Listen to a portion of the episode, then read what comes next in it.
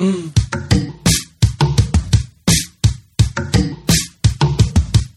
嗯。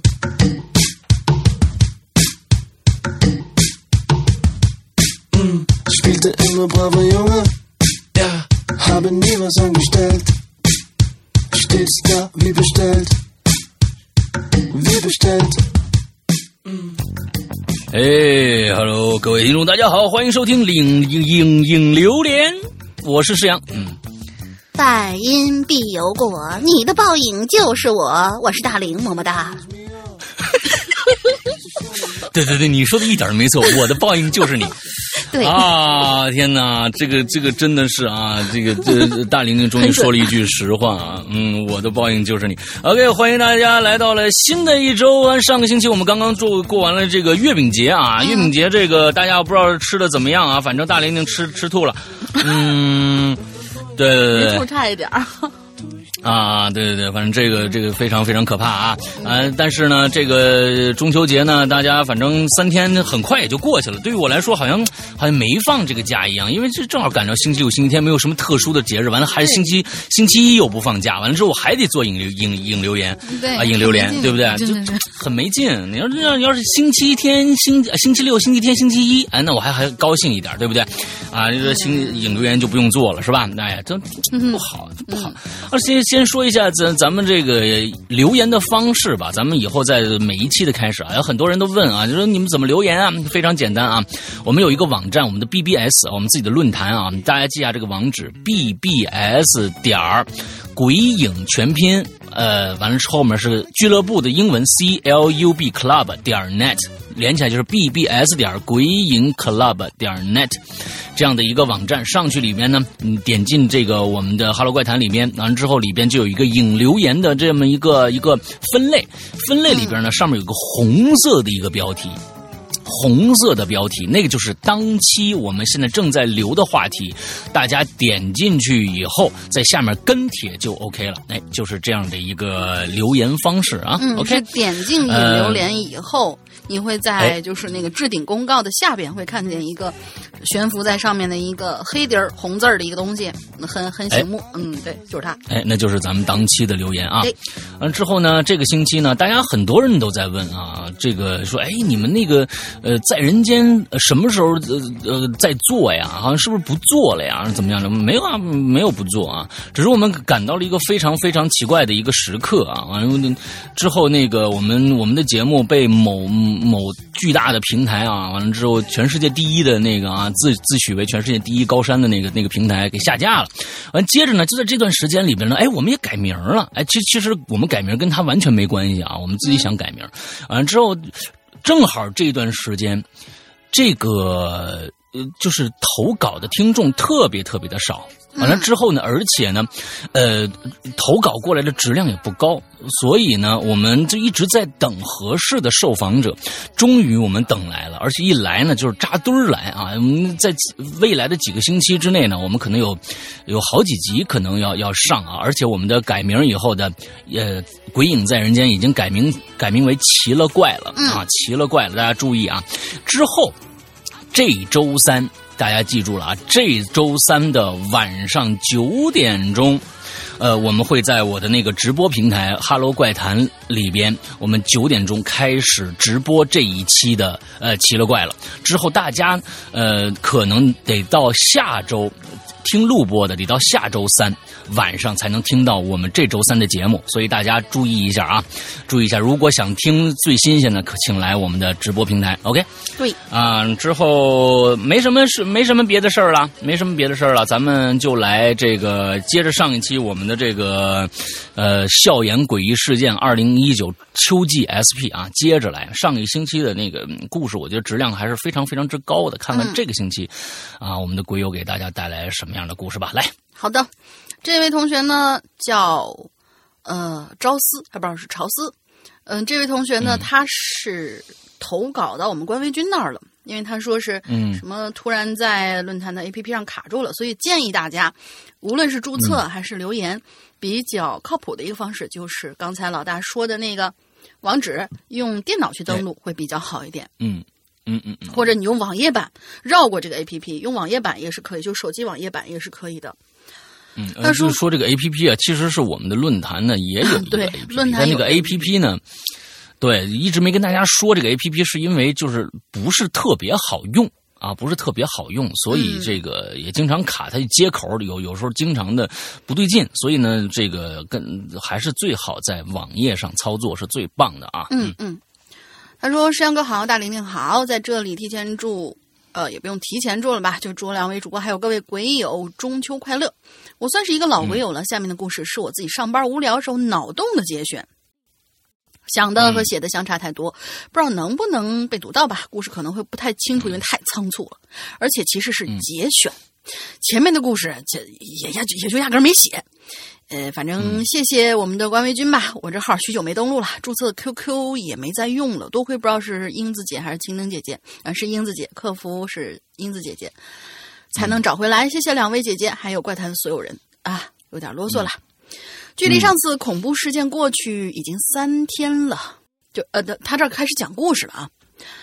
距离上次恐怖事件过去已经三天了，现在苏妍已经回到了学校。三天已经没有做过那个梦，也没有发生什么恐怖的事儿。本以为事情就这样结束了，但是这只是暴风雨前的宁静。刚才谁电脑响了？苏妍是十一中学的一名初三学生，因为放假回家时发生了一起一些奇怪的事儿。让他一直处于一种很紧张的状态。有一回，苏妍的同学江阳趁苏妍上厕所，故意躲在了厕所的转角吓唬苏妍。本以为这是个玩笑，但是苏妍却被吓得昏了过去。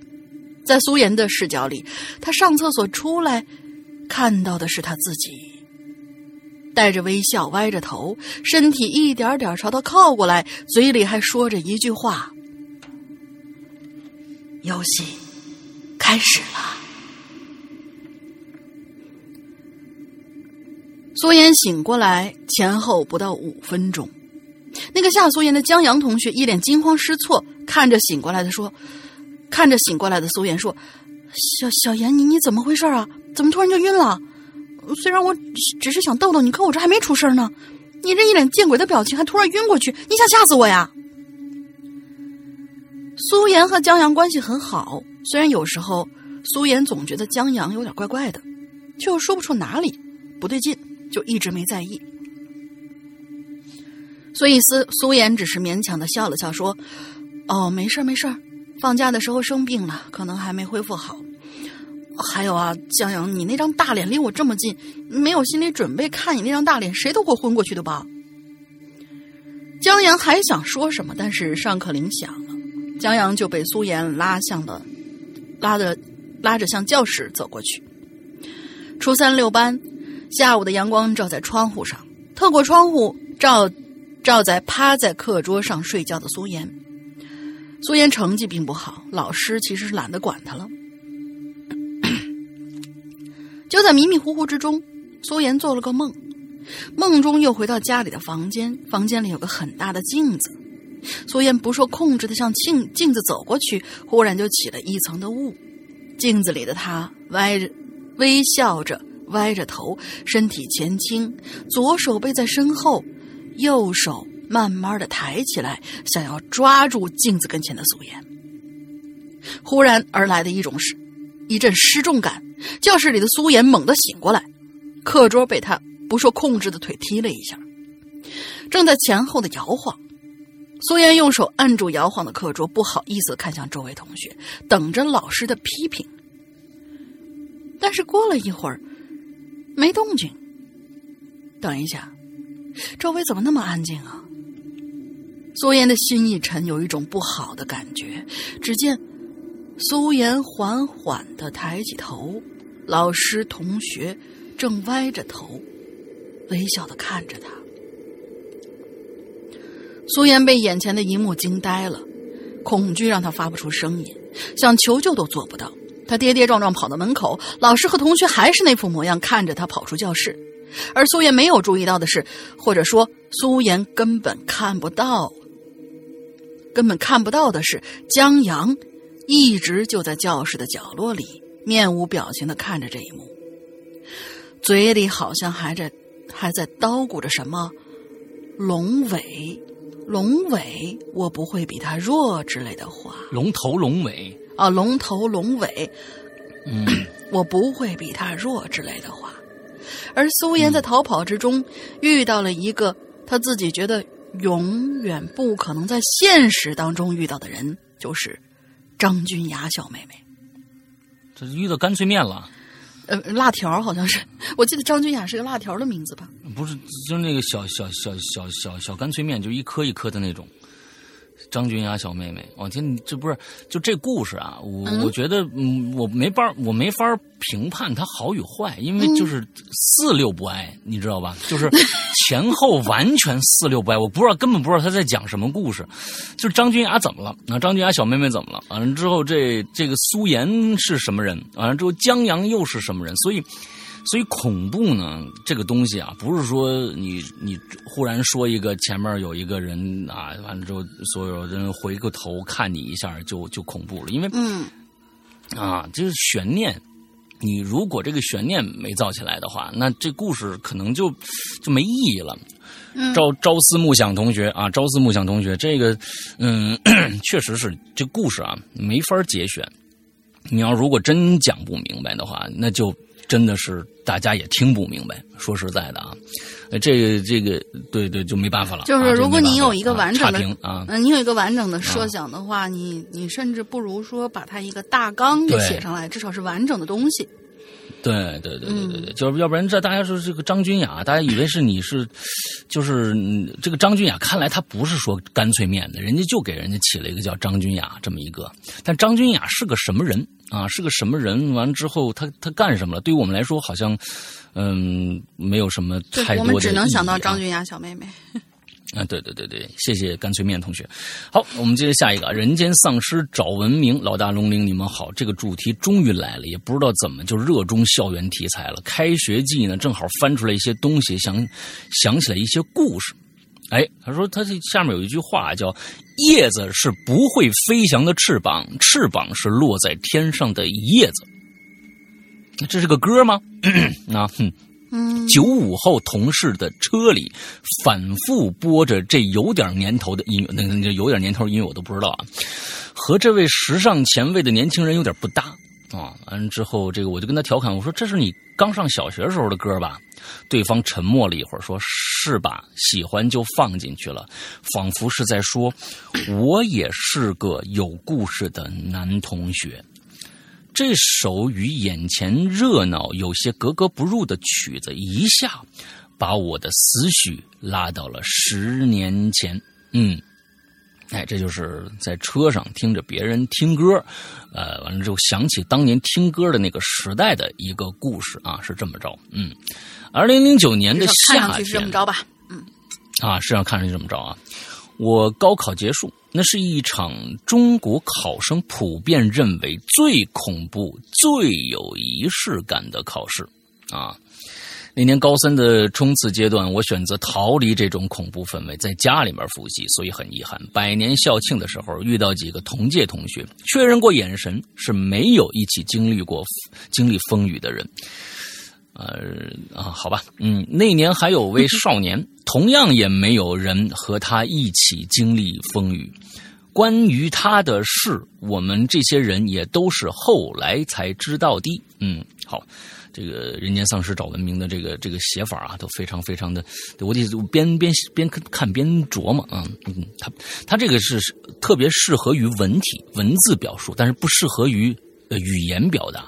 啊，他有的一些是不是你得看完后边才能知道他前面说的是什么意思啊？对，嗯，那年夏天快要过去了，我们这些快要迈入大学的人，最后回到校园去缅怀高考的紧张刺激。八月流火，没想到回校的那天是风雨大作，却也没影响大家回校讨论的热情，但话题的内容似乎有点跑偏了。啊，接下来应该是各种人在那说，他后面也没说是没写谁说的啊，反正就是可能应该一大帮人在那说说什么呢啊，就说你听说了吗？高三某班的何某某没了啊，就是个小小的那个，物理化学不错那男生吗？哎，听说长得也不错啊，之前自称是他们班的那个理科小王子呢。嗯，仨仨人在这说话啊，我就必须给你们解释，因为这个文字，嗯，对。外面刷刷刷雨水冲打，大把落叶下降的声音越来越响，还伴随嘶嘶嘶一种可怕而诡异的声响，但这依旧没能影响大家热火朝天的议论。要是嘛，我怎么不知道啊？嗨，有点可惜了，红颜革红颜薄命嘛。哎，听说他是这个是有得了种怪病是吧？病发很突然吧？要。奇奇怪的病毒引起的吗？会潜伏，发病之后就一病不起了。那会传染吗？他是什么时候走的呀？哎呀，传染啊，应该不会吧？就他一个在，就他一个在考前走了。哦，我听说发病之前是两眼突出，但很有精神，斗志充满斗志。你想象一下，坐在你。前面奋笔疾书的人突然回过头，回过头来，本来呢应该精致的脸庞，瞪着双眼，眼珠子快跳出那眼眶你们想象一下啊！哟，这是明明有人有人说是很萎靡的样子，像丧尸啊！哎，你看那个，谁让你乱说来着？别人来着，就在你，他就在你身后呢。嗯。丧尸找文明啊！你是不是在说你自己呢？嗯，嗯，呃，另外啊，你这这种写法啊，就大段的这种东西啊，其实不不利于阅读啊，而且而且是这个什么，嗯嗯，你自己找找原因啊，嗯嗯，嘶嘶嘶啊，又来了，嘶嘶嘶！突然，一条巨蟒的影子出现在墙上，它好像在和一只大鸟搏斗，反复挣扎、厮打、缠斗着。仔细看，一种大片即视感，但时间很短。这一幕把大伙吓坏了，这也是令我印象深刻原因的原因啊。大家都以为是两个生物双双掉落了下去，真的，现在我已经不知道他在讲什么了。嗯，大家都以为是两个生物双双掉落下去了，可地面上除了落叶就是新覆盖下来的落叶，没有任何一种生物的尸体。大家都诧异于于此，自此话题被转移。啊，他们刚才，我我我我我给大家总结一下吧，要不然大家真的不知道他说什么。对。就是对，就真的是不知道他在说什么。就是呃，他们应该说的是一个男生，嗯，这个男生呢应该姓何。完了之后呢，学习还不错。结果呢，就是说听说，啊，得了一种病，完了就回家了，就一一就一直没回来啊。完了之后还说到了一种什么嘶嘶嘶，这个我真的是没明白啊。就是还伴随着就是冲嘶嘶的声音，完了症状吧。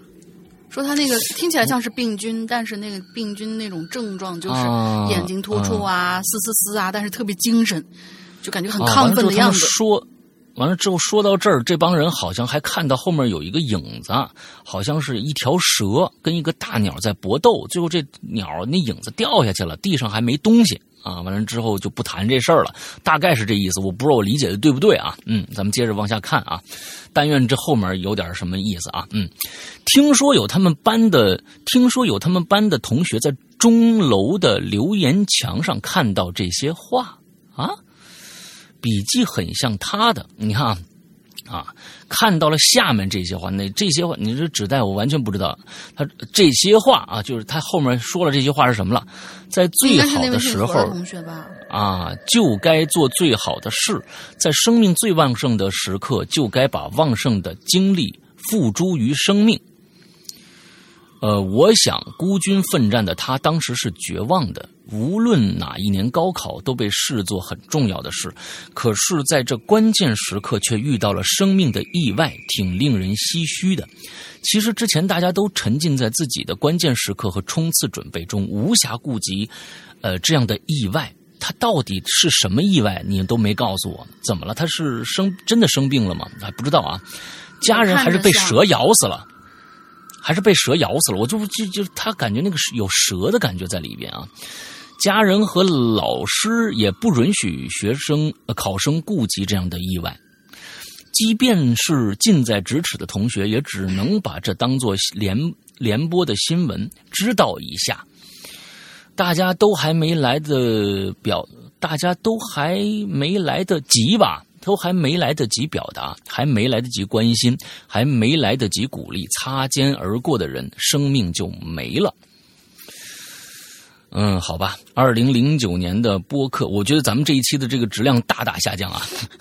前两篇咱们都不知道他们在说什么。讲的是一个挺挺挺悲悲哀的一个事情，应该是高考之前一位同学，然后就这样没了。啊，好，咱们接着往下看啊。二零零九年是播客文化还盛行的时候啊，博客文化。现在打开自己尘封很久的博客，零九年有一篇用阿桑的叶子做背景乐的文章，上面这样写着：“生命的轮回是自然开的玩笑，在生命生死面前，我们是脆弱的。总以为传说中的奇迹会偷偷降临身旁，但它却经常偷偷溜走。”传说某中零九届的同学中有不幸的人，大脑被病毒侵袭。传说那些病毒很疯狂。传说他想用同样的疯狂对抗他们。就在这烈日当头的日子里，传说他就出生在这烈日当头的日子里。最后一句传说他依然没能熬过生日那天。我真的是要疯了，我真的不知道他在说什么。我想是，应该是这位同学得了这种病以后，然后那天就是高考之前嘛，烈日当头的某一个日子里，他说，嗯嗯，生日马上就要临近了，他就出生在这这段时间，而这个这一年他又要高考，然后生了病，结果这么折腾了一段时间以后，最终没能熬过他那一年的生日，嗯，就是其实是一个很悲伤的故事，但是人间丧尸同学，你这个。这个行文实在是，嗯，我想是因为大家，我记得起这个人间人间丧尸找文明一直是写的写的东西挺晦暗的，但是我觉得他一直说说事情还是说的比较清楚的。但是这一这一这一篇东西呢，我估计他是想故意搂往回搂那种隐藏那种故事的那种那种比较。所谓的浅显吧，他想写的更深一点但是你要知道，我们是读出来的。但读出来的话，如果大家听不明白的话，尤其是听，他还不是看字儿，嗯，大家基本上是不不知道是在干什么的，你知道吧？我想是因为大家之前无暇顾及，才让他的故事有点传奇或者诡异，也是大家后来的追悔和怀缅怀，才让这件事情得以传开，有人纪念。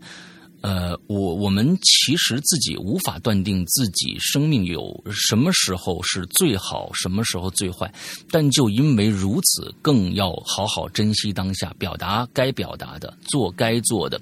这样虽然并不一定能改变结果，但遗憾会少些吧。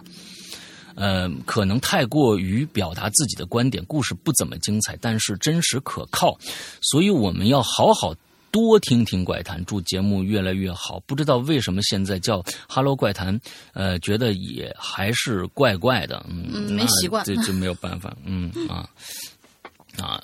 嗯，之后我是真的，这个这一篇文章其实就就算是看文字到最后，我我知道有一些有一些人愿意把那种悲伤或者那种隐藏在一些更加呃怎么说隐隐秘的一些一些文字当中，故意不表露出来，不把这些事情说的更白白一些。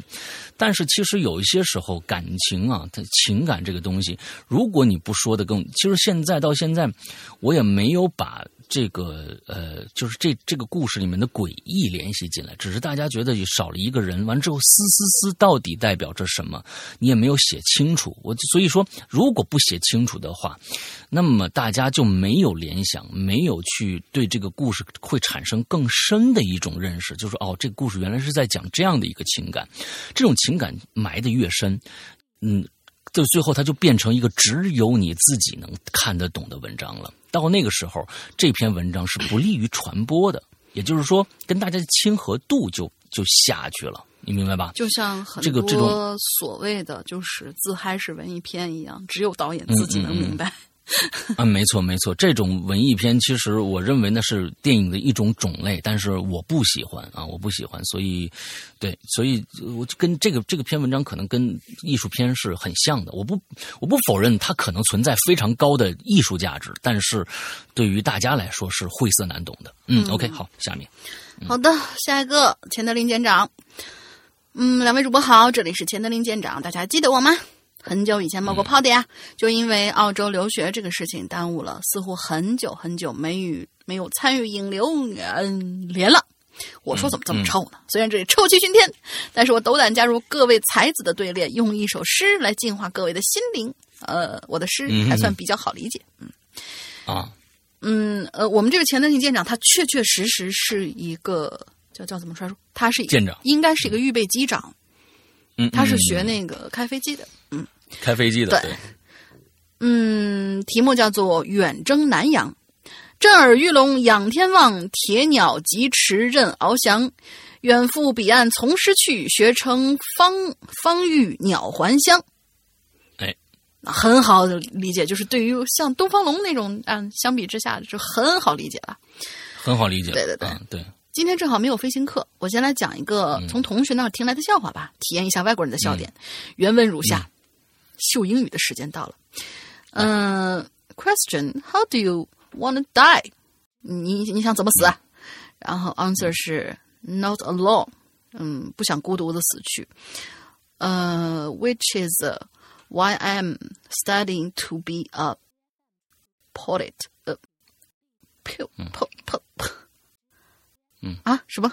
这这这个这个哇，字这这我真的大林的英语真的太棒了不不是啊，太棒了。那怎么念来着？怎么念着？嗯、？Pilot，p i l o t 哦，对对对，对飞行员的意思哦，sorry sorry sorry，pilot。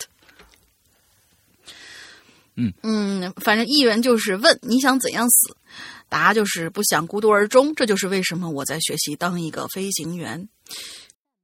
我好像明白他这个笑点了，就是当他们驾驶客机的时候，可能是嗯危险最最最最临近的时候，万一他死了，会有很多的人一块儿跟他一块儿死。但是如果是战斗机，那就很惨啊，就一个人。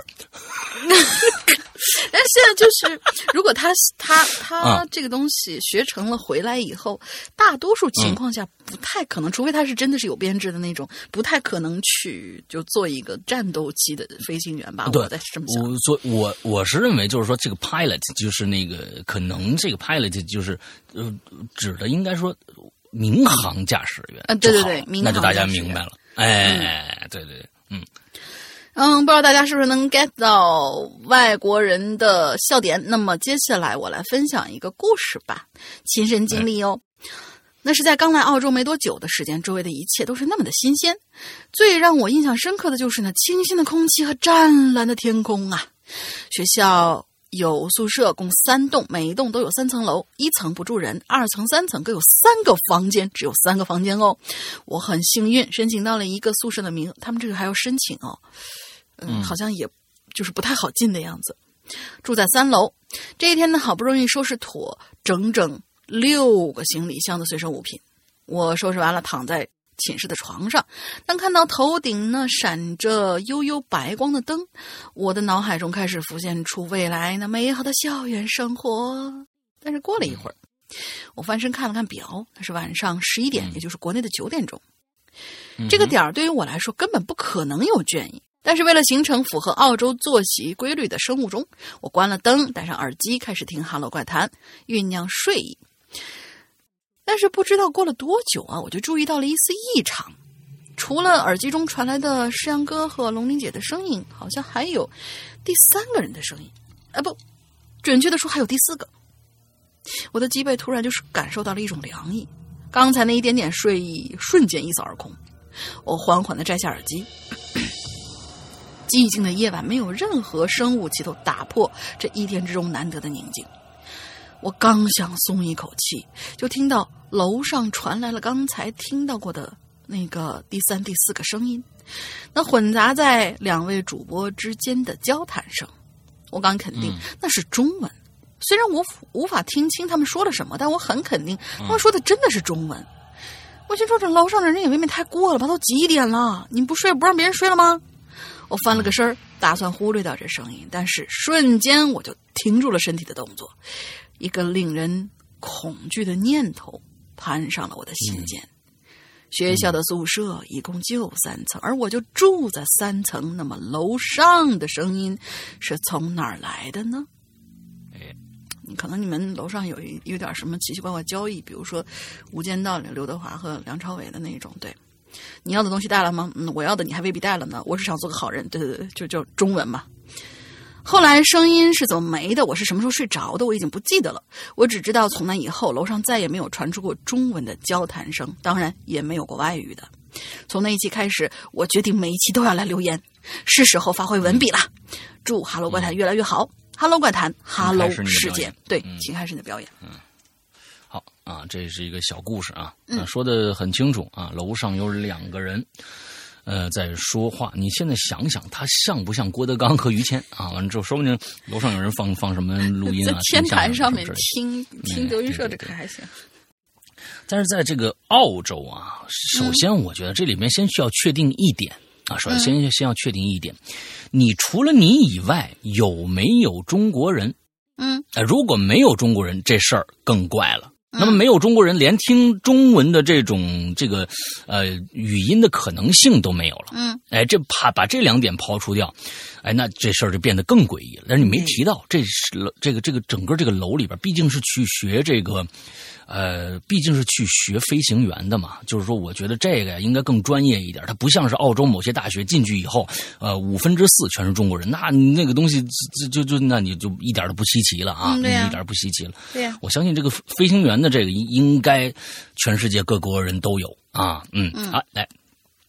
姚小凡同学，哟，这是第一次看到这么一个同学啊！世阳哥、龙玲姐好，我是新哈友，哎，哈友，你看看人家姚小凡，从二零一六年在播客听的，一直潜伏了三年了。今年看到这个校园诡异事件，特来留连。嗯，我一直不怎么相信鬼神之类的，所以发生在我身上的诡异事情呢也不多。直接进入主题。啊，我觉得这个不是一个客观的原因啊，就是一个一个只有有有根据的原因。我的身上的呃，这个我不不相信鬼神之类的，所以我身上的诡异事件不多。那这个不是因果关系，而是我发生在我身上的诡异事件不多，所以我不太相信鬼神。哎，这个是因果关系。嗯，你知道吧？哎，不相信鬼神，碰到遇鬼诡异的事儿，我也不在意。这种人很少。哎，咱们这个这个这个关系啊，嗯，我在初四的，哎，现在还有初四吗？啊，有有些地方有，好像有些高中就两年。呃，好像有一些学校或者专业什么上面有吧。就像我我们当时在那个学校的时候，我们就是四年毕业，但是人家雕塑系就有大五。对，嗯啊啊，那大学不管不管，你这这这个这个中学这不行，人家学医科也是五年。啊，有些这这确实是长，那是初四一啊，初四对，我在初四的时候住的学校宿舍和常规是一样的，一间宿舍有四个人，我和宿舍其他三个人有小张、小周、小东，一直呢关系特别铁，但是因为某种关系，小张转学了，那么就转来了一个新生。但也因为他，让我们宿舍多了一些刺激。哎，咱们看这刺激是什么？嗯，这个新来的性格孤僻，与大家格格不入，甚至我们连名字都不知道，就叫他小 A 吧。说来也怪，小 A 转来之前，我们宿舍一直很安全，但最近呢，一直是频频失窃。那我们三个人就怀疑，肯定小 A 干的呀。可问他呢，他什么也不说，就总是低着头写写画画什么的。每天晚每晚一次的时候，还是每晚一次失窃啊！每晚一次的失窃，尽管丢失的不是什么贵重东西，但也不能一直这样。于是呢，我拿了一台 DVD 放在窗帘后边，拿了一台 DVD 放在窗帘后边。啊，好，当天晚上可能是凌晨两点吧。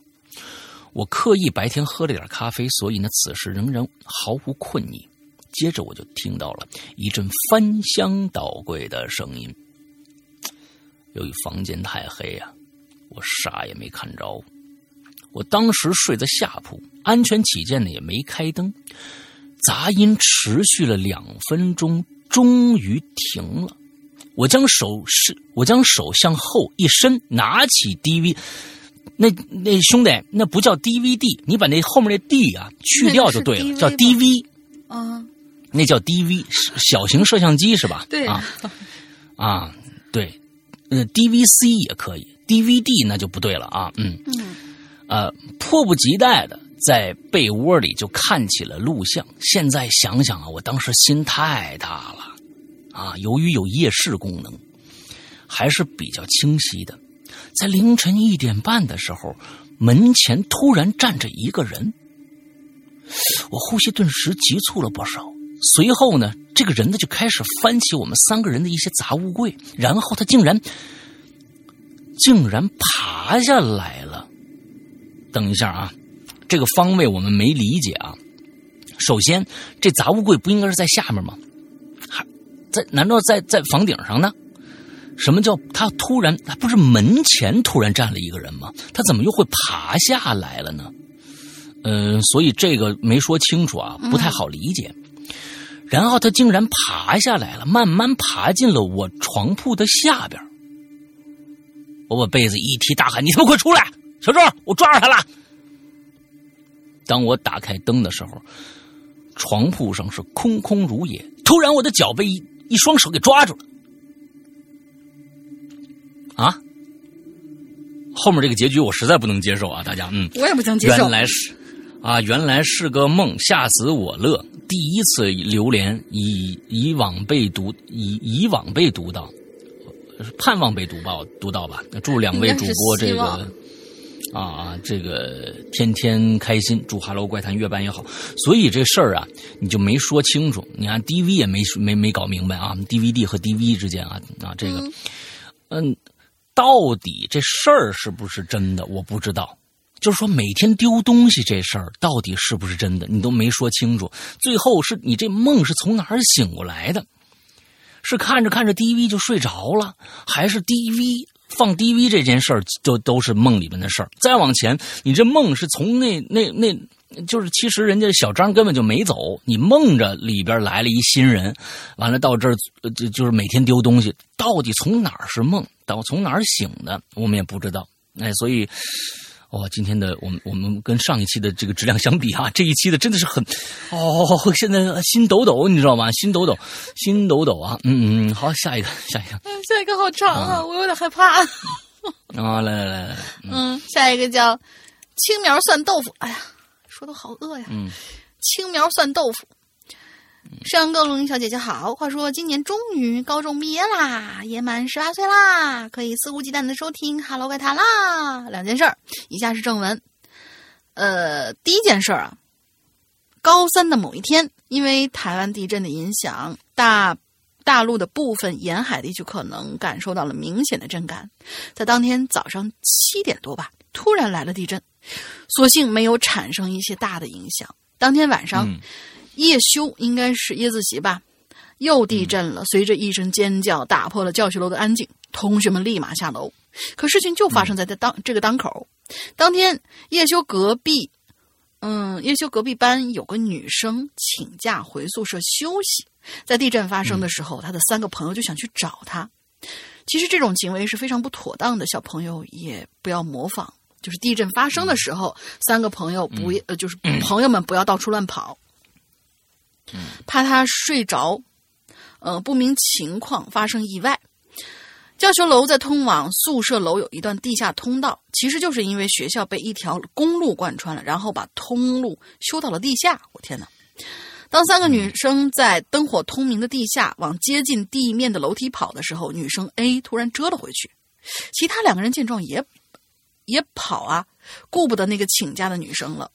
在操场集合的时候，女生 A 脸上挂着泪水，喘着粗气，缓缓地说出了缘由。她说：“嗯她跑着跑着就看见啊，楼梯尽头有个人脸在那笑，在场的人就起了一层的鸡皮疙瘩。如果说可能是紧张看错了，那么请听下面的一桩从学校老教师那儿听来的事儿。这个人特别喜欢讲他沧桑的过往啊，说是几年前呀、学校里有个压力大的学长，在夜休时候躲避检查，于宿舍楼跳楼自杀了。班主任同学们被叫去看，叫去认尸，看看是哪个班的同学。那个老师说，当时他就是班主任，去的时候、看到不是自己的同学，还舒了一口气呢。靠，嗯，就是他后面有一个很愤怒的表情，就觉得即使不是自己的学生，也也也不应该觉得就是舒口气这种有点不太合适。嗯嗯，然后可能还在游，呃，然后可能还在游荡吧。嗯，反正后面是我猜的。说是那个灵魂吗？嗯，对对对，就是没有人知道那个同学到底是哪一个班的，可能现在这个灵魂还在游荡。那天把这个女孩吓了一跳，嗯，然后第一个就这么草草的就结束了。对，我有点心神不安的，对，心神不安。第二第二个事情呢，是学校历来的传统，在高考之前为高三学子们策划一场大会。给予鼓励和短暂的放松。然而，今年的学弟学妹们已经准备好的节目全部被临时突然取消了。听到这个消息，我一脸不甘呐。同桌就把头伸过来，悄咪咪跟我讲：“哎，听说出事儿保，呃，出事儿那个保安的家属又在闹学校呢。学校这回啊，估计又得赔很多钱呢。”嗯，出事儿保安是是前面也没提到吧？嗯。呃，应该后面是不是会提？不知道啊，我有点不安了。啊，嗯，我就回答说：“怎么怎么叫做又呢？”他说：“哎，你不知道吗？嗯，一四年这所高中的跳楼事件嘛，当时我在读初中，我们这边的学校都在传呢。当时赔了很多很多，直接导致财政亏空、元气大伤啊！现在还补不回来，不然你以为咱们学校一直都是那么穷吗？”回到这这个这个保安这件事来啊。室友外军是一个憨憨的逗逼。有一天中午吃完饭回宿舍，他跟我讲了学校，呃，他跟我说咱们学校啊没保安了。我就问，不是没了个保安啊，没了个保安，就是死了个保安，对，那个意思。对，嗯，不是没保安了，是没了个保安，那不就是没没保安了吗？我就问，保安可以有两三个、四五个，他是死了个保安啊，负责那一片的保安没了。嗯，我就问他怎么回事啊？他说。嗯，是那个保安大叔告诉我的，还说你们学校好奇怪呀，三年就是一个，三年就是一个，没的人还偏偏总是个保安。哦，他口中的保安大叔，据我了解啊，是业余做做司机的，在工作期间，嗯，是在工作期间之外，舍友歪回家，时常雇他，就是应该是那种小黑车司机吧，嗯，雇他去开车。先不论保安需不需要替学校保密这个事儿。这位大叔的话还是可信的，可是既然如此，做我们学校保安的风险这么大，怎么还有人愿意来做呢？或许养家糊口的人不会顾那么多，也许，呃，也或许三年一遇就是一个谣言吗？由于临近高考，夜夜休延长了，延长到十点四十分，晚上十点四十分。但是在保安出事后的几天，嗯，内。内宿主任以电路维修为由，让学生们提前下课。隔一天，同桌又问我：“哎，你知道怎么回事吗？昨天？”我说：“咋的了？”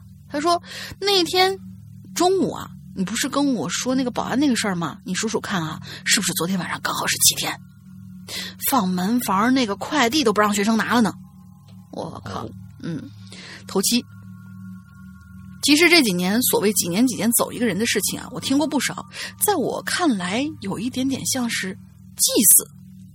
嗯，在我还没读初中的时候，小镇上的省道，嗯，是一条大马路啊，省道常常传言四年出一次车祸，死个人。后来真的是大家筹钱请法师办了法事，至今路上还竖着一个镌刻着“南无阿弥陀佛”。字眼的石碑，又或者面临省道的小初中，也经常发生类似的事情。就几几年怎么怎么怎么样一个人，就是这样。嗯，不过我亲身经历过的只有一件，毕竟三年初中一完就离开了嘛。当时学校搞联谊，请了一个外校的学生来做主持。后来学校呃学生在来的路上也发生了意外。总之玄之又玄，不过巧合也好，冥冥之中也罢，人类渺小。既然踽踽独行，险恶险象无法预料，也应当守好本分，活在当下。明天和意外，你永远不知道哪个先来。嘿嘿，不妨先提，不妨提防一下，呃，提防一下，你是不是下一个天选之子吧？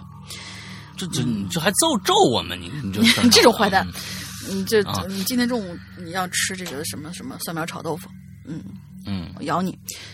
然后好了，结束了。非常感谢两位主播在平台上带给粉丝这么优秀的作品，一直要一定要坚持下去哦。等我有足够的钱，就可以买会员啦。好，等你等你啊，等你等你。高三刚刚啊，高三刚刚结束，一看这孩子就是学理科的。嗯，呃，这个，对 对对，看学理科的啊。而我我我是认为啊，就是说三年死个人这事儿啊，也还挺有聊头的。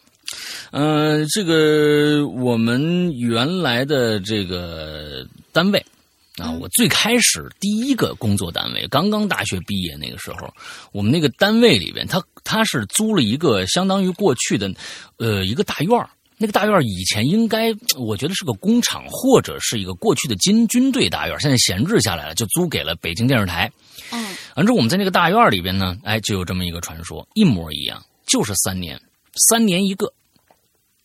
三年一个，而且我在那个那个公司里面差不多待了有，我想想啊，差不多有三四年这样的一个时间，真的有一个人走了，嗯，真的有一个人走了。完了之后，大家就在那一段时间是人心惶惶啊。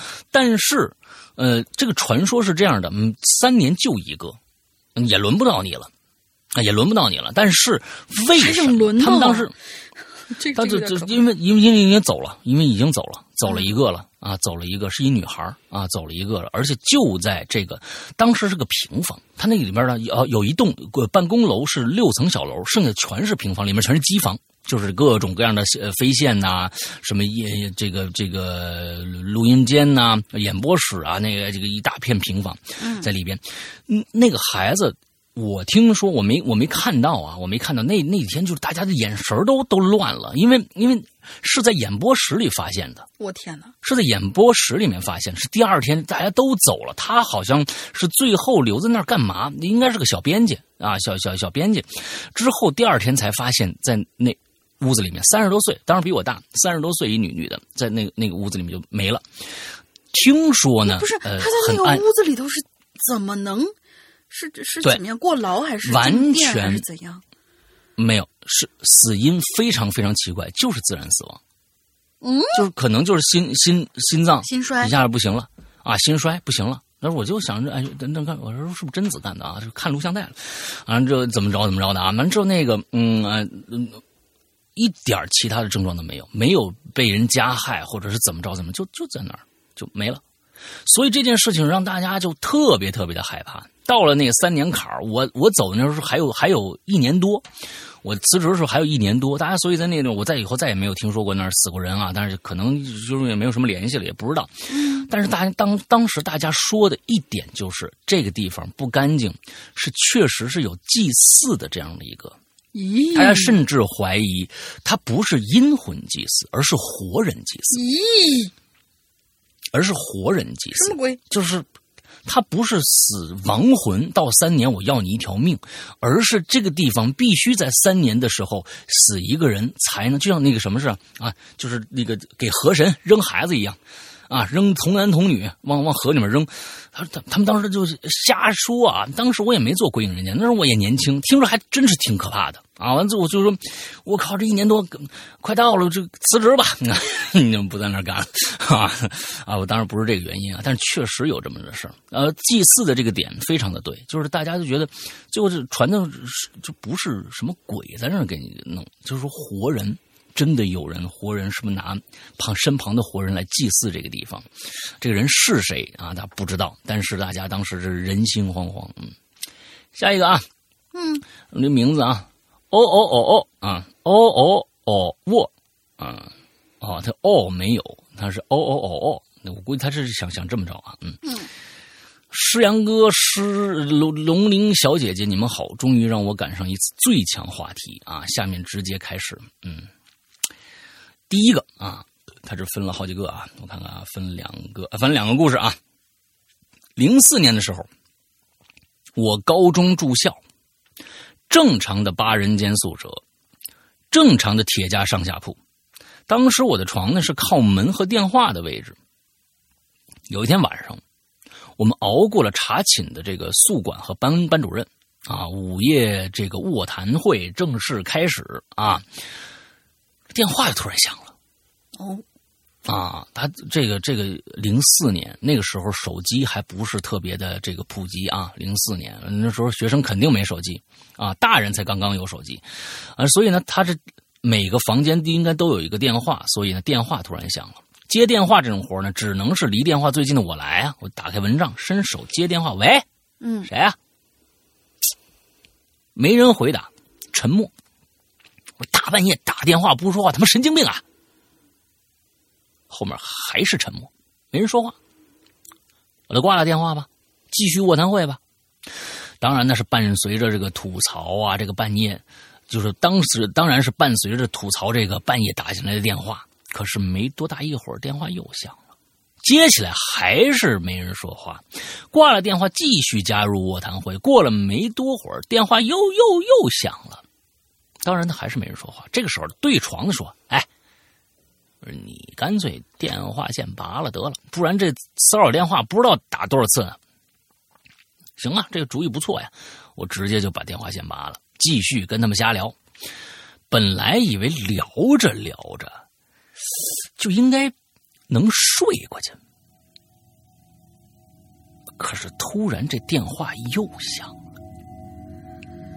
我电话线可拔了啊！我靠，这次我是真不敢接了。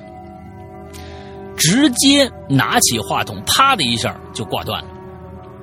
之后嘛，之后我就不知道什么就睡着了，也不知道电话还有没有响过。嗯，好，啊，这算是一个挺有趣的一个故事啊。嗯。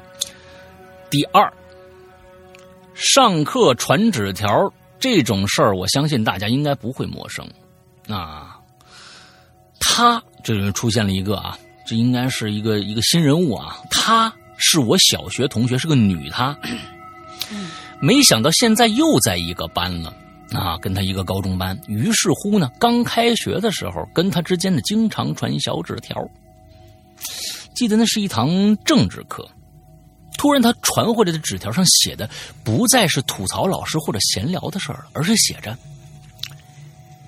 其实我不是你小学同学，我是清江河里的一个淹死鬼，现在附在他身上来上学的。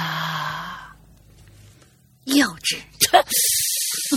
当然，这种扯淡事儿，我我我我是不会信了。于是呢，就附和的问他。哎呀，你作为淹死鬼，什么感受啊？啊！直到后来，他又回传了一张纸条给我，说：“是不是？嗯，回哦，回传了一张一张纸条给他。我说说是不是真的呀？我可不信。他又把纸条传回我，他上他们写说：不信，我晚上找你去。你呀。”如果听着滴水声，就表示我来了。当时我就回着，行啊，来呗。晚上回宿舍，这时候我是一个人住的八人间剩那剩下几个人呢？干嘛去了？对哦，都打电话去了。啊，都打电话去了，不知道啊，他们没讲这原因啊。熄灯之后呢，就着蜡烛看了一会儿卫斯理的小说，准备睡觉。吹了蜡烛，闭上眼睛，突然听着楼上有一个从走廊尽头跑过来的脚步声，然后就是咚的一声踢门的声音。我暗想，我说这哪个神经病啊？突然之间，我就听到床边传来了滴水的声音。作为故事的话呀，到这儿就结束了。这实际呢，是我没敢睁开眼睛看，闭着眼睛不知道啥时候就睡着了，一直到第二天早上。不过从这儿以后，基本上就再也没有相互传过纸条了。打完收工，如果被选中的话，就辛苦二位主播了。祝《哈喽怪谈》越来越好。等一下，那你你你你没有跟我们？我其实我感觉啊，就是说。我是觉得，你和这个小学时候的同学之后的关系是怎样的？一直到现在是怎怎样的？他有没有？就说按说啊，按说，如果我写到这儿了，我肯定会写一条。就说首先，我对这女孩我不可能不理她了。嗯，首先我不可能不理她的，我就算不跟她交流，但是我也会暗暗观暗中观察的。对呀、就是这女孩太怪了，这我操，这是不是真鬼啊？那么一定会嗯得来一些啊，我觉得还蛮正常。比如说心大的人啊，说我这还蛮正常的。但是要是心小的人呢，心细的人呢，看他做任何事情，可能都是觉得特别特别的啊、不对劲。嗯所以我是想说，就是后来发生什么事儿了，这个你应该多写一写啊。这这到这坎节上了，我是比较对这个人到底是什么人，我觉得还是挺挺挺感兴趣的。呃，而且我跟你说，对方如果说按照正常的这个分析来说，对方如果是想吓你，那女孩呢，应该是还挺调皮的啊，她就想吓吓你。之后她也没想到。居然你真听着滴水声了，按说应该是这样，所以就是如果他也没理你，那还真保不齐对方是个什么啊牛逼人物啊，所以各种各样的这样的一个一个东西，我是就觉得后续，毕竟你们俩一个班的，后续发生了什么事儿，哎，这个挺有意思，嗯，好，接着下来，好，接下来有搅换爷角角。大家好，大林好啊，大林，你以为一定以为我请假了，但是有机会磨练文笔，我一定会努力参加一下的。本期的故事呢，可能并不是很精彩啊，好好吧，我们跳过，不读也没关系，那我们就真的跳过了啊，娇娇。嗯，他是想写教师，嗯，所谓人类灵魂的工程师，但是也有一部分教师，也有一部分教师才能够配得上这个美誉。嗯嗯，他下面写了一句：“朋友一生一起走，但是一起走的只能成为旅伴。走在不同的道路上，能同甘共苦、共荣共同共甘苦、共荣辱，才能称之为朋友。”嗯学校，一个我并不喜欢的地方，曾经无数次梦回学校，却都以噩梦中惊醒而告终。我讨厌这个地方，这里有我难以应付的学业，有我讨厌的老师，也有令我头痛的同学。所幸只有学业才是最大的问题。哦，关于我在学校对于人的那些事儿，有这么三位啊，让我印象很深刻。第一位呢，是我初二的数学老师，他姓厉，厉害的厉，就称呼他为老厉吧，老厉吧，嗯挺挺操劳的这么一个名字。而第二位呢，是我的同学，那时候所谓的所谓的朋友，姓谢，我们叫他小谢。啊，这位老厉是一位非常讨厌差生的老师，是我们的副班主任。恰巧年小时候的我学习成绩差，性格又极其老实内向，不善言表，于是我就成为他刁难的对象。最有趣的一次，我难得考了一次六十一分儿，他又认真的太高了这分儿嗯他又认真的看了，拿着我的卷子看了又看，挑出了一个他自己批错的一道题，然后幸灾乐祸的改到了五十九分，并且讥讽的说了一句：“哼，你怎么可能及格呢哦，说确实这种老师的就适合进猪笼啊，嗯，对嗯，这嗯？”而这位小谢呢，没什么可说的，跟很多学生时期的玩伴儿一样，只是跟我聊得来，玩得乐。同样，他的成绩也不好。无论在什么时代，学生之间可能也都是分阶级的吧。事情的起因是我和小小谢在某一天最后一节体育课上早退了十分钟，跑去街机厅打游戏了。第二天放学以后，老厉把我还有我的母亲叫到了办公室，厉声训斥我昨天早退的不良行为。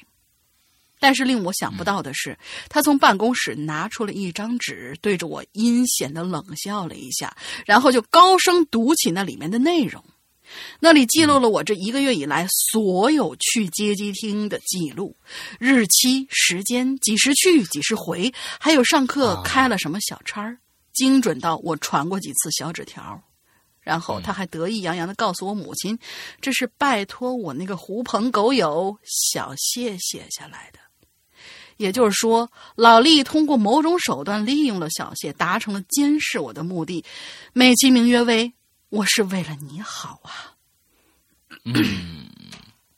后果可想而知，自然少不了来自于父母的一顿胖揍。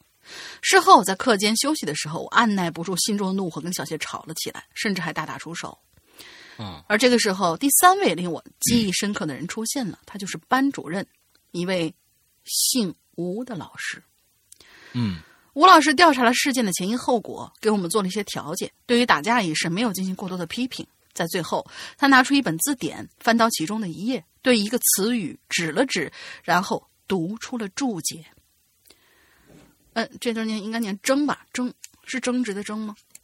嗯，争友，争执的“争”，朋友的“友”，意思是能够直言规劝的朋友，是指勇于当面指出缺点错误、敢于为头脑发热的朋友泼冷水的人，帮助自己的朋友。嗯，我希望你们两个人能成为这样的朋友才对呀、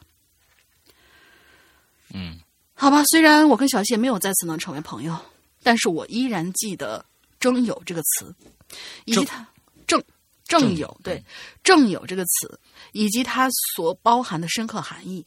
它能帮助我辨别人与人之间所谓的友情，成为了照亮我人生道路上的一盏明灯。嗯，现在回想起来，这些事情可能都是因为我咎由自取。可是始终我不明白，为什么老厉作为一名教师，要用这样的方式来教育学生呢？嗯，时隔多年以后，我因为重要的一个原因。对，对嗯事隔多年以后，我因为缺少中学提供的材料，不能办理劳动手册。吴老师已经退休多年，所以我又站在了当年副班主任老厉的面前，他还是那副不待见我的样子。这件事情以各种理由拖了两天，每天我来回都要花花去四个小时的路程呢。我想他还是认为差生是没有人权的。可惜的是，他疏忽了一点。此时的我已经是一名成年人了。当我拉着他来到校长室，要求他当场补写拖欠了我几年的那份证明啊，他写作的作业啊，他再也笑不出来了。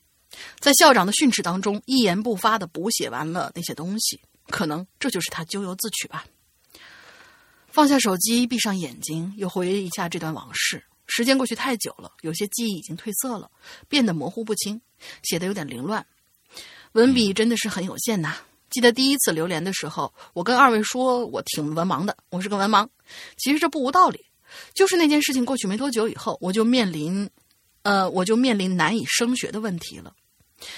父母以前曾经多次问过我，你到底喜不喜欢读书呢？我的回答都是一样的。在最后一次他们问起这个问题，我说了实话。我知道这会伤到他们，但是长痛不如短痛。最终，我被分流来了一所技校，学了一技之长，为了将来养活自己，自食其力，不至于啃老。因此，我没有经历过挥泪血呃挥洒血泪的高考，也没有经历过色彩斑斓的大学生活，自然也无法编写出精彩的校园题材故事。成年以后，我有过很多的想法和梦想，学过很多的其他技术，尝试做过自己喜欢的事情和工作。可由于种种原因，只能让不喜欢的工作，只能让不喜欢的工作来选择我。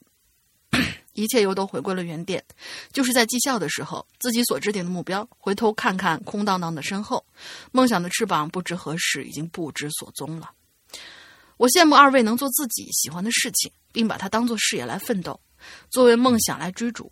这也是我愿意为《Hello 怪谈》尽一份绵薄之力的原因。我不知道自己那些微不足道的力量能起多大作用，今后还能做什么。但看看你们所迈出的每一步，就好像自己的梦想也得到一次腾飞。太阳西下，金色的夕阳斜斜的洒进屋内的一角，徒增了几分惆怅、沉重的气息。呆呆地望着墙上被夕阳熏染的假面骑士五五的 logo，想起剧中男主角的台词：“我没有梦想，但我可以守护梦想。”好了，唠唠叨叨一大堆，就此别过了。P.S. 我听着玲珑入睡会失眠，这是为什么？嗯，这你你你的你你的点关注点不太对。大多数人基本上打开十分钟到十五分钟就已经困得要命了，我自己都是。这个角角啊，九角九角幻影啊，是现在有很很多人都知道啊，我们是有了我们自己的 B 站的啊，哈喽怪谈自己的 B 站的，嗯，他是作为我们哈喽怪谈 B 站的维护唯一的一个维护人员啊，嗯。一直在跟我说有各种各样的想法，各种各样的东西。他最后这这句话真的把我感动了，说我没有梦想，但我可以守护梦想，而且。在年轻的时候，尤其在学校的时候，这些老师们确实会给老师和家长会在原生的时候，在最最开始，尤其是家庭啊，完了之后，接着是老师。我不晓得这位你刚才说的厉老师啊，这位厉老师他是用一个什么样的心态啊？我觉得他一定在心理上面有严重的心理疾病，这是他是其实是非常非常不适合去当老师的，在他的这个这个呃教育生涯当中，可能不止你一个人。受到他的非常非常大的一个影响，所以我真的是觉得现在的呃学校。嗯，前天有一个有一个电视剧叫什么《小小小欢喜》是吧？啊，小欢喜讲高三学生的，我天，我觉得就是特别特别的，有时候特别变态啊！就是现在的家长对于大家还学习这个这个上大学是唯一出路这件事情是还是认死理儿的。其实我是认为，我们从角角写这篇文章从开头一直到最后，我们发现他没有任何的语句不通畅，他可以顺畅的表达他自己的情感。这个这张这篇文章，我觉得。他表达自己情感、自己的诉求是非常非常准确的，所以我认为有的时候文字和什么文盲是有的时候是不搭嘎的。文盲只是对对自己的一个非常谦虚的一个说法。我是认为，只要愿意表达的人，他在文字上的表达，呃，只要是去练习，一定不会差。所以，角角还在给我们写各种各样的这个呃这个介绍的文文章，我各种的，我觉得写的很好啊，各种推文。对，我觉得这跟文盲完全没有关系。我觉得就是想做什么事儿，这才是重要的。像一些文科生，所谓的什么大学毕业，他最后也写不出一篇可能跟角角一样的文章，他可能内心他就没有那么多充实的、那么多的情感想表达，那么就完蛋了，那那就没戏了。所以，有的时候我在我记得我在几年前还在跟大家说，那时候还很多人在这个我的留言里边，那时候还有孙一礼在呢，说。我想考北京电影学院，我想考广播学院，完了怎么样怎么样怎么样啊？各种各样的，就是做明星梦也好，或者做什么样梦也好。我们当时说，我说其实学这些东西有用吗？啊，我认为我我的我的所有的在在大学生活里边啊，除了我自己喜欢去做的那些事情以外，在课堂上，我我真的我可以说得到的得到的好的东西，正面的东西，得到的知识，可能百分之二十不到吧。对，百分之二十不到。那时候我在经常在吐吐槽中国最牛逼的所谓的什么广播学院，也就是现在的传媒大学。那是一个现在不知道怎么样。我那个时候，我只说是我那个时候，那是一个很糟干的一个学校。我说大家千万不要被某些学校的光环照耀，以后就觉得这个学校有多牛逼，多牛逼。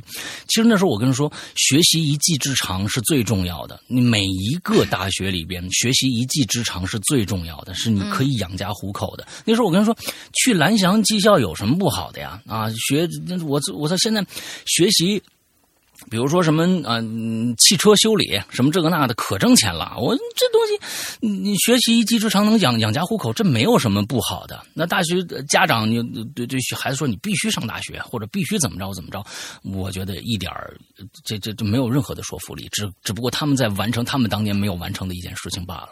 对，所以。不要把自己的喜好加强加在孩子身上啊，那个一点用都没有，对，只能造成各种各样的反感。我记得我前几天就是听那种就是有台的一些节目，听他们采访各个行业的一些人的时候，其中有一个九几年的一个小孩，可能二十多岁。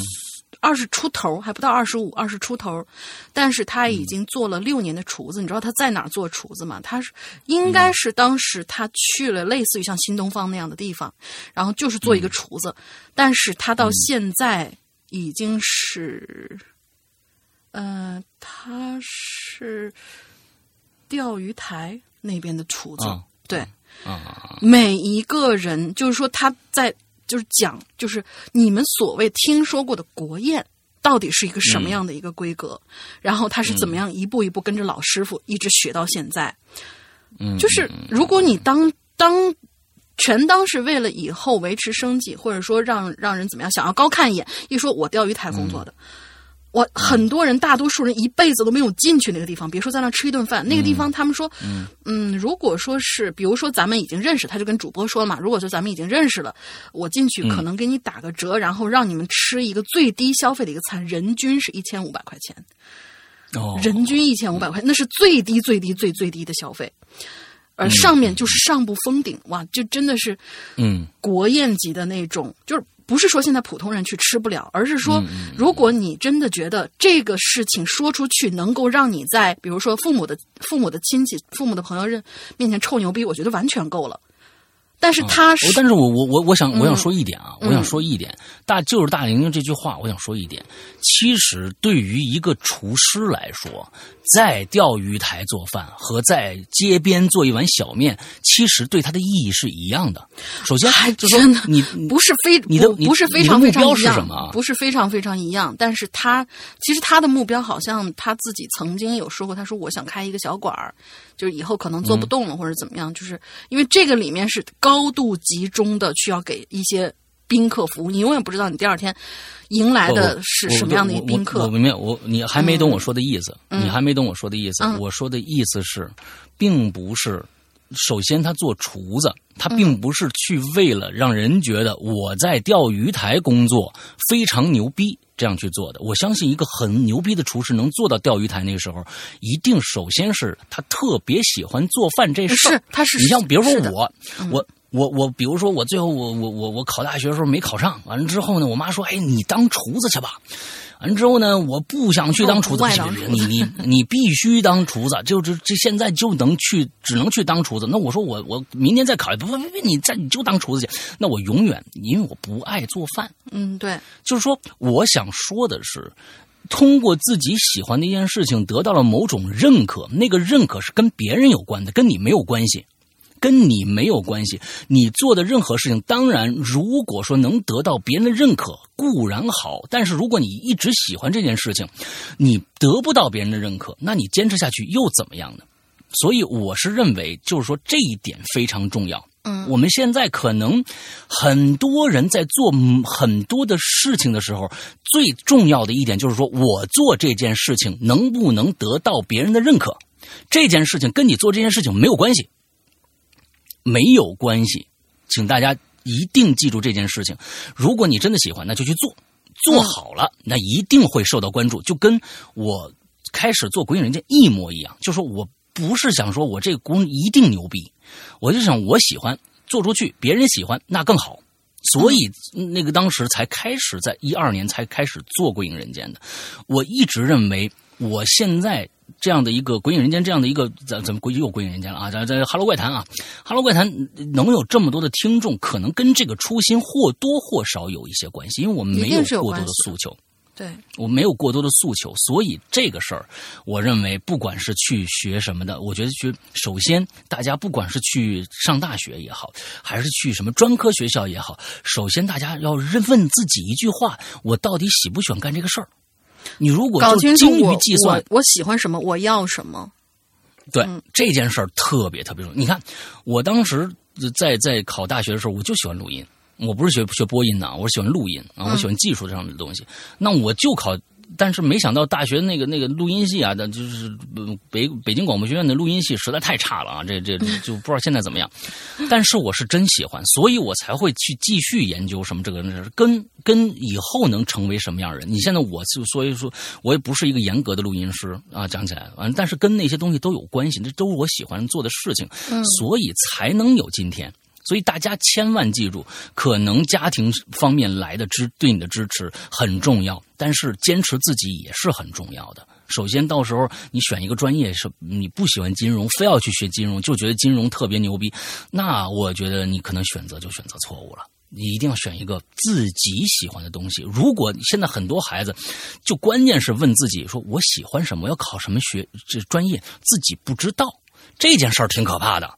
那家长也没有办法，首先问问自己喜欢什么事儿，这个是特别特别重要的。对，好，今天最后一个故事啊，湖边巫医。嗯，石阳哥、龙玲姐姐好呀啊！我是个嗯，怎么说呢？回归潜水良久的鬼友，最初是一次偶然的机会，在二零一五年的某个夜晚，躺在宿舍床上的我，随便听着荔枝电台的灵异恐怖电台，直到有个非常磁性的男声传进了我的耳朵。哎呦我去，郭德纲说的真好。啊，嗯啊，嗯，这我瞎说的，嗯，然后我就彻夜未眠，听了一夜，不是吓的啊，因为《影流连》真的是太好听了，就这样我就入坑《鬼影人间》了，也认识了石阳哥以及伊里同学，还有黄同学。黄同学是谁啊？黄条啊。哦，黄条啊，那段时间《鬼影》便一直在我的每日必听任务当中。不过后来因为准备考研，就把很多娱乐 A P P 卸了，因此呢也良久没有再听鬼影。随后呢又是一个偶然的机会，一个女孩给我安利了一个云音乐的灵异恐怖电台，说特别牛逼。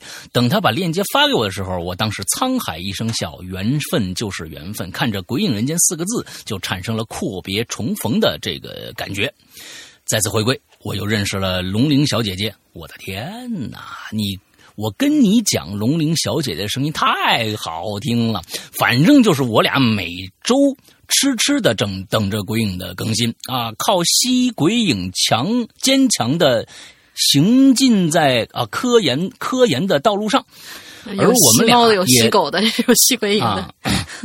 而我们俩也走在了一起嘻嘻，谢谢鬼影。你看看你这个东西啊，你看搞科研的，谁说搞科研的就不听不听这个灵异节目了，对不对？啊，这是两码事儿啊，嗯，啊，你看咱们还这个给人家谈成了，那咱们我觉得好像好多好多对了。啊，听咱们节目就就就就就成了啊！何止啊，就第第第第二代、第三代的都有，嗯，对啊，也有那些第三代都有了。哎，不，第三代早点吧，第二代，第第三代早点。嗯，闲班似乎有点多了，我还是说正题吧。校园诡异事件，目前我正在北方某所医科大学读博。说起医科大学，至少我个人曾经认为，医科大学一定是会发生很多灵异事件的地方。毕竟从小到大听的这个医科大学或者医院的鬼故事、灵异事件是层出不穷、数不胜数啊。没错。我也是怀着这种心情屁颠屁颠进了这所，不是你这个，你这有点亏，你知道吗？啊，我也是怀这种屁颠屁颠的心情啊，进了这所大学。然而，来了一打听，这所上了这所这所上个世纪中叶建校的学校，在从未更换过校址的情况下，竟然从来没有任何故事。哎，算了吧，那行吧，没有故事，那我也就不学习了。嗯，都为了听故事来的。你这这孩子也是啊，嗯，为了听恐怖故事，这这这个对这个恐怖故事是真爱啊。嗯，算了吧，没有故事的话呢，我就自己创作呗。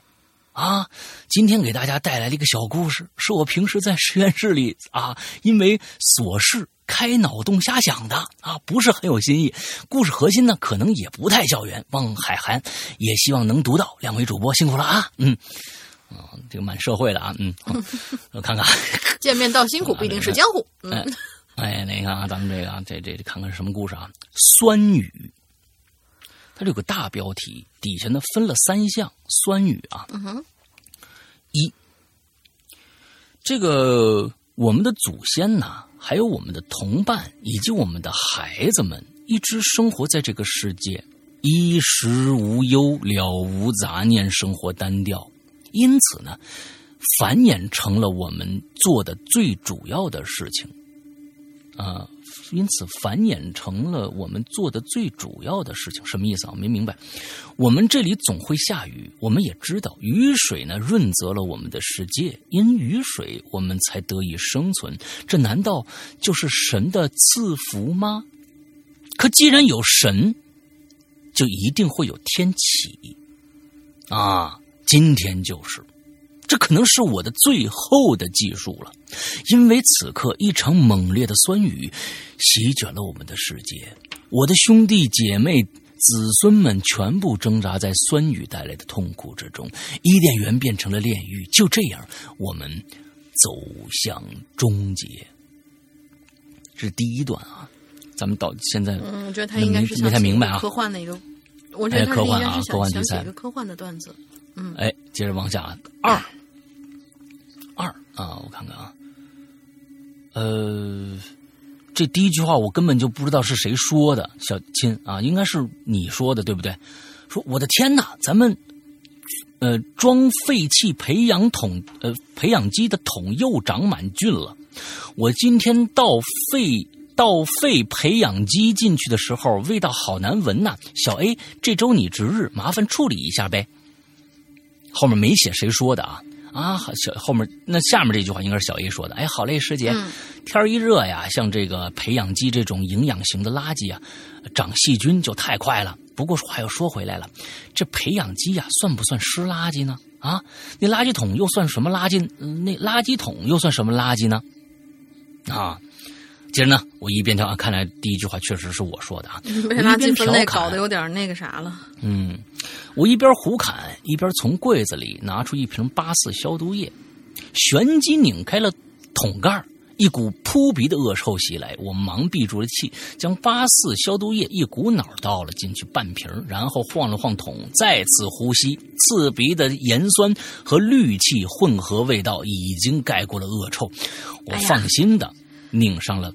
桶盖哎，这是第二个故事，第三个应该是第二段，不是第二个故事啊。第二段，对，他应该就告诉你这酸雨是怎么形成的。我告诉你啊，我我感觉啊，嗯，第三段到了就餐时间，我去食堂排队打饭，从出饭口领取了今天的午饭，看着寒酸的菜品和少的可怜的米饭，不禁叹了口气呀。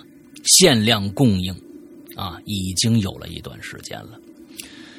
找了个地方坐下，这个时候食堂的电视呢正在播报新闻，酸雨依旧在世界各地肆虐，全球粮食今年仍然欠收，各国呢也将继续努力应对酸雨带来的全球性农业灾害。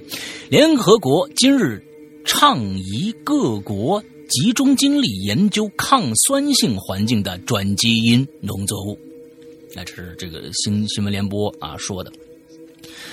哎，在生存面前，转基因作物居然也提上日程了。我又想起了我倒的那半瓶八四，我们杀灭杀灭一桶的细菌只用了半瓶八四，大自然惩罚我们应该也毫不费力吧？OK。我可能写的多了，希望没有超篇幅，哈哈。以后决定不潜水了，会经常过来尝榴莲的。哎，OK，太好了啊！不过这篇这个这个故事啊，我是认为你的想法挺好的，就是说，但是酸雨的形成对于我们这些不是学化学的人出身的人来说啊，其实不是那么的呃那么的这个这个清楚。如果你在这下面能够写出一个酸雨形成的一个一个。一个科学的一个幻想来，那我觉得特别牛逼了。那我觉得特别牛逼了。所以，嗯，这只是酸雨来到以后大家的这样的一个可能一个一个很小的一个情节表现啊。但是，可能嗯，就是如果能再写深一点哎，嗯，对我们这八，我觉得这八四和这瓶这这这桶培养菌啊，这个之间的一个关系，能够跟。生这个外面的环境能够产生一个什么样的？好像我记得，好像我记得曾经在他是不是想说这么，就是这个嗯盐酸和这个氯气的这，因为氯气就是八四的那个味道嘛，这两种东西混合在一起，好像会形成一种新的什么有毒的气体，其实是可以危害到人的健康的，而且是在小空间里，如果是密闭空间的话，可以到让人。呃，致死的。然后就是在柯南里面曾经看过这一个，就是您买两种那个清洁剂的时候不要混合用，还是怎么怎么样？我在想，他是不是想要强调，就是我们滥用这些东西，才导致了现在这个酸雨越来越严重这个就是，嗯，这他最开始写的就是非常多嘛，就是说什么，呃，我们知道雨水运作，我们知道可能有神，神有神就会有天启啊，天启就是。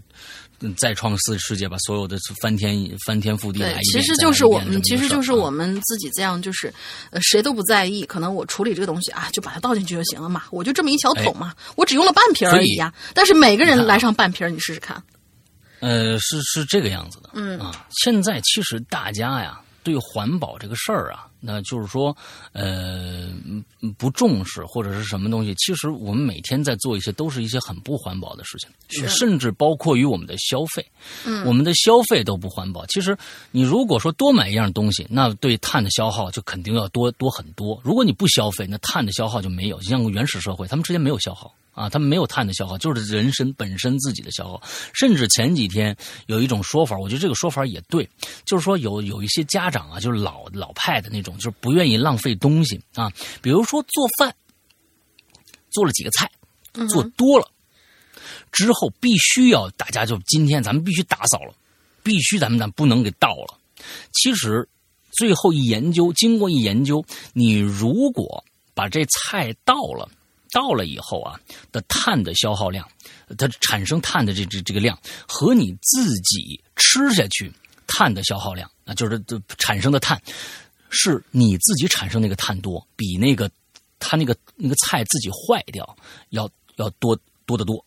所以就是说，看哪种东西，比如说酸雨这个事儿，大家不明白，那么产生酸雨是由什么形成的，我们也不知道。但是，就是因为我们不知道，我们所以才不知道该怎么样去正确的保护这个地球。因为不可能每一个人都像环保的那些所谓的环保这个这个从事环保这些人知道的那么清楚。所以，就像那什么，我不知道，我没办法去干这件事儿。你看酸雨这事儿，如果写的更深一点，比如说刚才他就是想说盐酸和氯气混合以后会产生什么东西，对我们大自然破坏多大？可能在你的专业的。那些人里边一看这篇文章特别有共同感，就是哇，你嗯，这这个虽然没写明白，但是就是因为你没写明白，那种恐惧感让我们感受到了。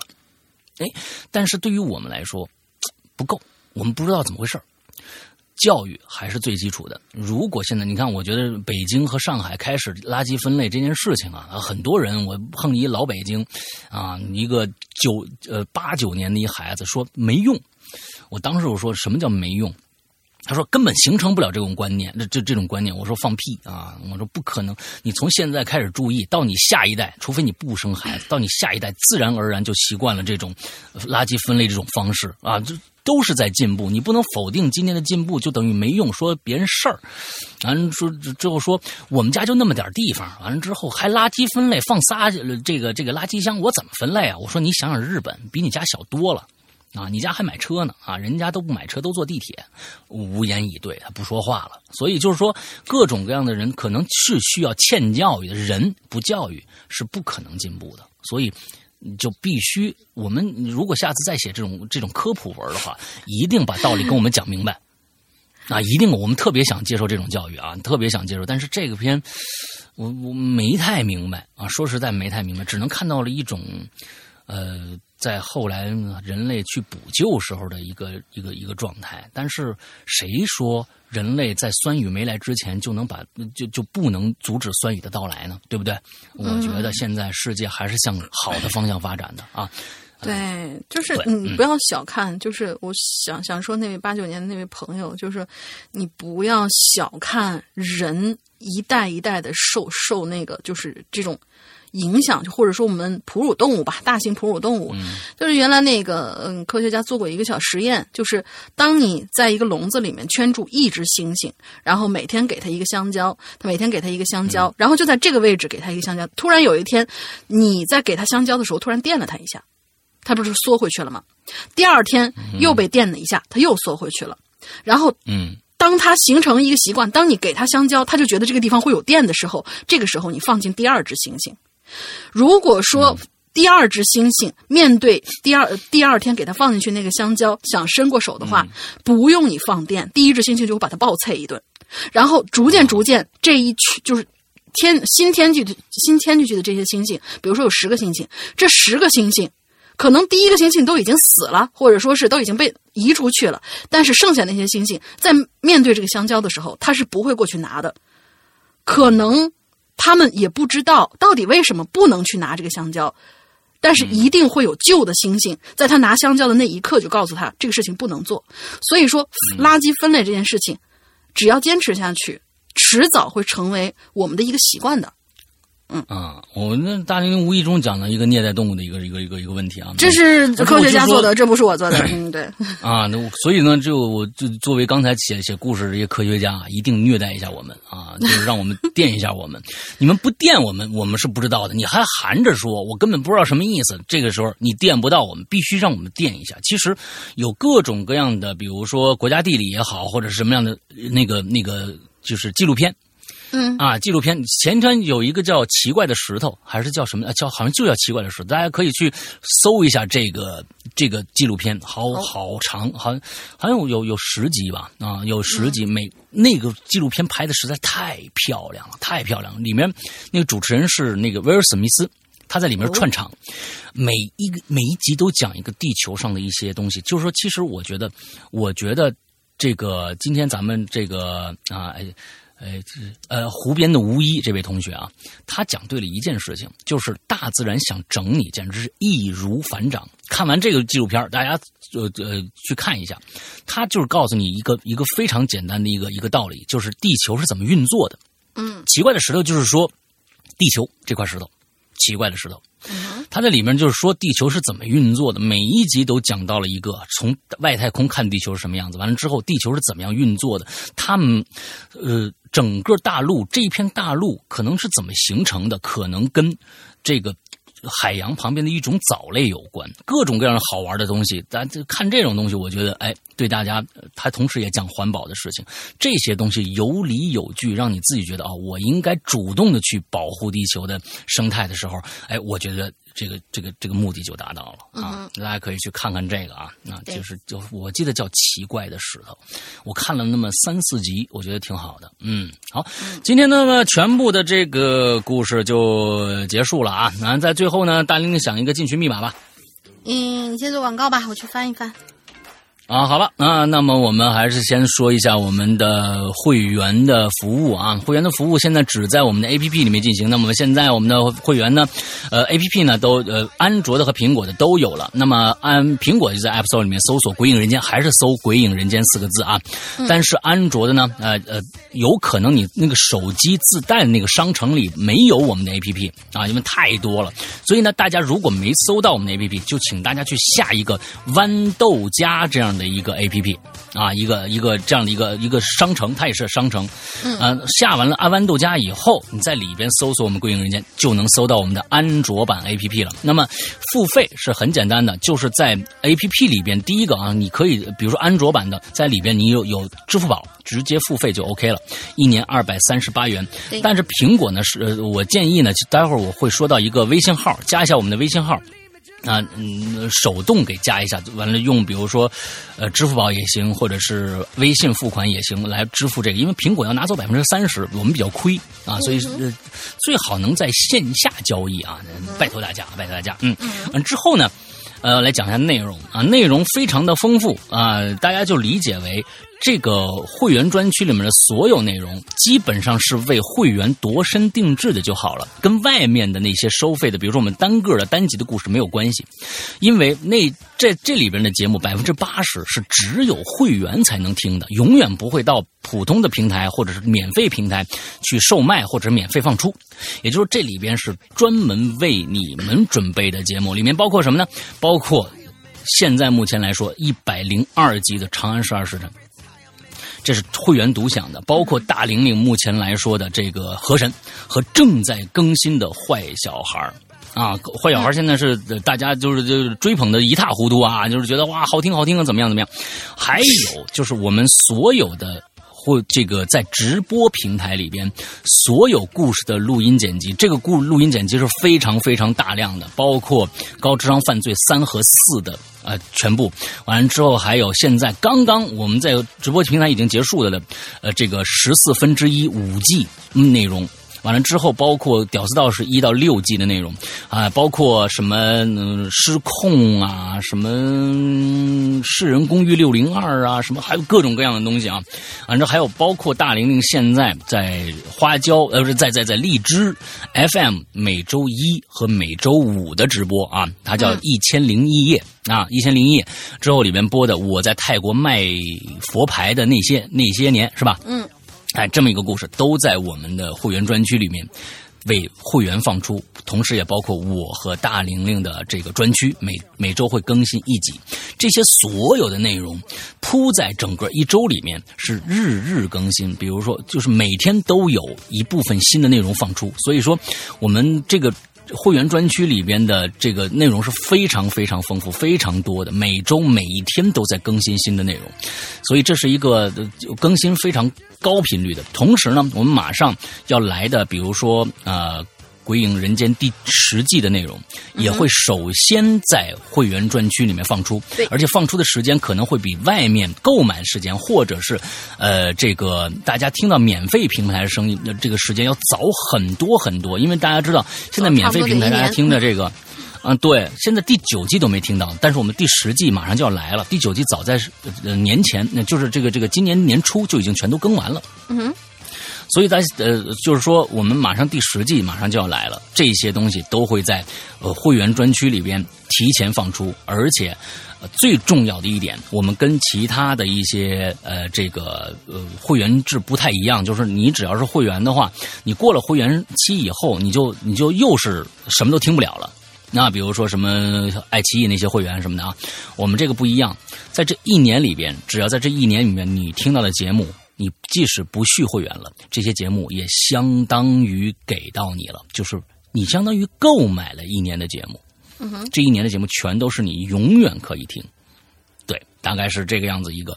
所以呢，嗯，如果在安卓平台里面没有支付宝的同学，呃，还有在这个呃。微呃，这个苹果平台想通过我们的线下的方式来加会员的朋友，请记住一个微信号，叫“鬼影会员全拼”。鬼影会员全拼这样的一个微信号，加了这个微信号以后，我们的这个主任啊，英子会这个非常非常啊热情的给你服务，同时帮你加会员，同时也可以把你拉进我们的微信的 VIP 群里面去。啊，但是呢，请大家注意，就是说，如果你已经在 A P P 里面加了会员，想进微信群，可以。你也想，你如果你想去加会员，嗯，也没问题。请一定在加好友的时候，在下面的备注里面备注清楚我要干什么。如果你什么都没写的话，可能我们不会理你，因为加人太多了。请一定帮我们减轻工作量，好吧？大概就是这个样子。来，龙玲，这个星期的这个密码是什么？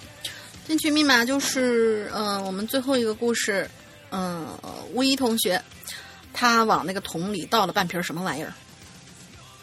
啊，写俩数字就行，是吧？嗯，最好写上全称吧。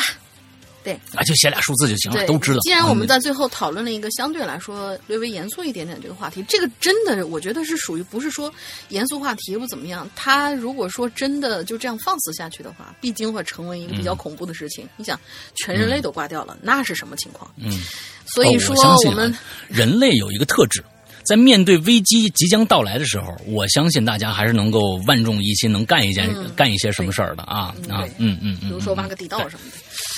啊，就是他往那个桶里倒了什么东西，倒了半瓶儿。OK，好，那我们今天的节目到这儿结束啊！祝大家这一周快乐开心，拜拜，拜拜。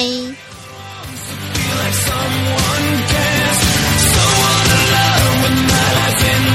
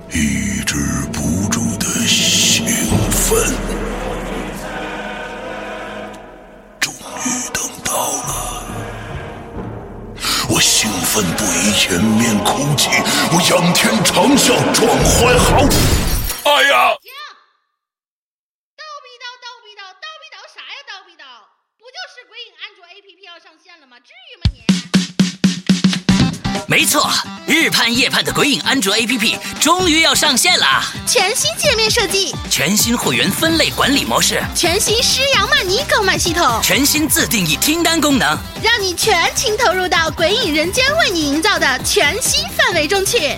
你喜欢惊悚刺激吗？你喜欢烧脑悬疑吗？你喜欢主播的私密聊天吗？你喜欢鬼友的灵异经历吗？那就赶紧来下载吧！二零一九年二月五日大年初一，《鬼影人间》安卓 APP 正式上线。百度应用市场、腾讯应用宝、三六零手机助手、小米应用商店等主流应用商城搜索“鬼影人间”或关注“鬼影人间”新浪微博置顶，扫描二维码即可下载哦。二零一九，让我们听点好听的故事吧。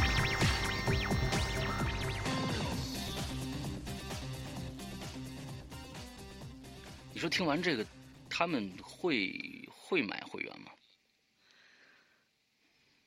会笑吧？